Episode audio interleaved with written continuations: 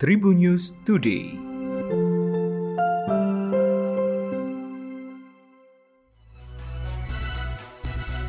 Halo Tribuners, berjumpa kembali bersama Hakim di program Tribun News Today. Hakim bakal berbagi informasi terkini untuk kamu.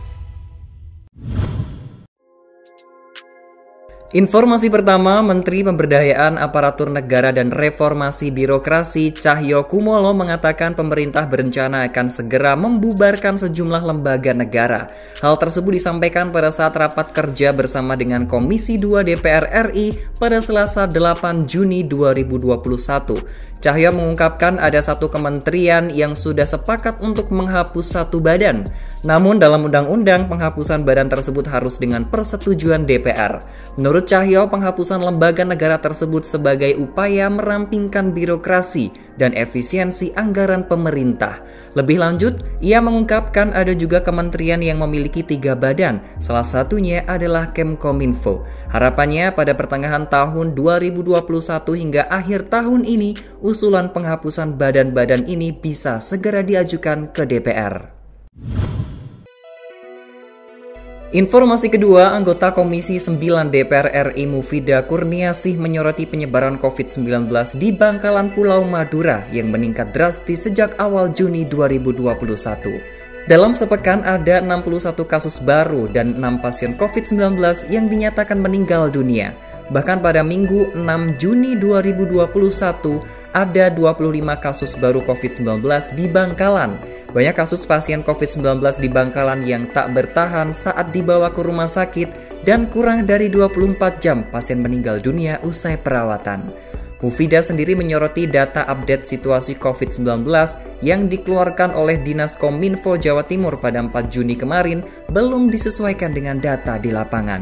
Dalam data tersebut terlihat Bangkalan masuk ke dalam kategori wilayah dengan resiko rendah, termasuk tiga wilayah kabupaten lainnya di Madura. Namun sehari berselang, Dinas Kesehatan Jawa Timur menerbitkan surat permintaan penerimaan rujukan pasien COVID-19 dari Rumah Sakit Umum Daerah Syarifah Ambami Rato Ebu Bangkalan ke beberapa rumah sakit di Surabaya. Hal ini dikarenakan sudah kewalahan menangani pasien COVID-19 termasuk sejumlah tenaga kesehatan di rumah sakit setempat. Informasi selanjutnya berasal dari kalangan selebritis. Gofar Hilman mengaku tak pernah melakukan tindak pelecehan seksual yang dituduhkan kepadanya. Merasa yakin akan hal tersebut, dirinya siap menyelesaikan secara hukum agar menemukan keadilan. Sebab ia merasa tudingan yang disampaikan oleh Ed Queen Jojo sudah menjadi fitnah untuk dirinya. Gofar mengatakan bahwa sejak utas tentang tudingan pelecehan yang ia lakukan, timnya sedang mencari tahu siapakah pembuatnya. Gofar Hilman secara tegas membantah jika dirinya melakukan pelecehan seksual. Sebab dari keterangan asisten dan juga panitia yang mendampinginya, dikatakan bahwa dirinya tidak melakukan hal tersebut. Akan tetapi Gofar tetap meminta maaf jika ada yang tidak suka dengan dirinya, merangkul ketika diajak membuat video Instagram di Instastory. Sekedar informasi, akun Twitter at mengaku dirinya mendapatkan pelecehan seksual dari penyiar Gofar Hilman.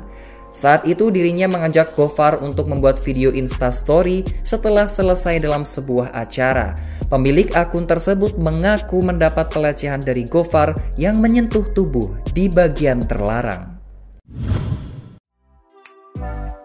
Informasi terakhir dari berita olahraga Tribuners, kesuksesan pelaksanaan kompetisi basket Indonesia IBL Pertamax 2021 menambah semangat dan kepercayaan diri panitia pelaksana FIBA Asia Cup 2021. Hal ini dikarenakan bisa melakukan hal yang sama dalam kejuaraan bola basket elit antar negara Asia ini.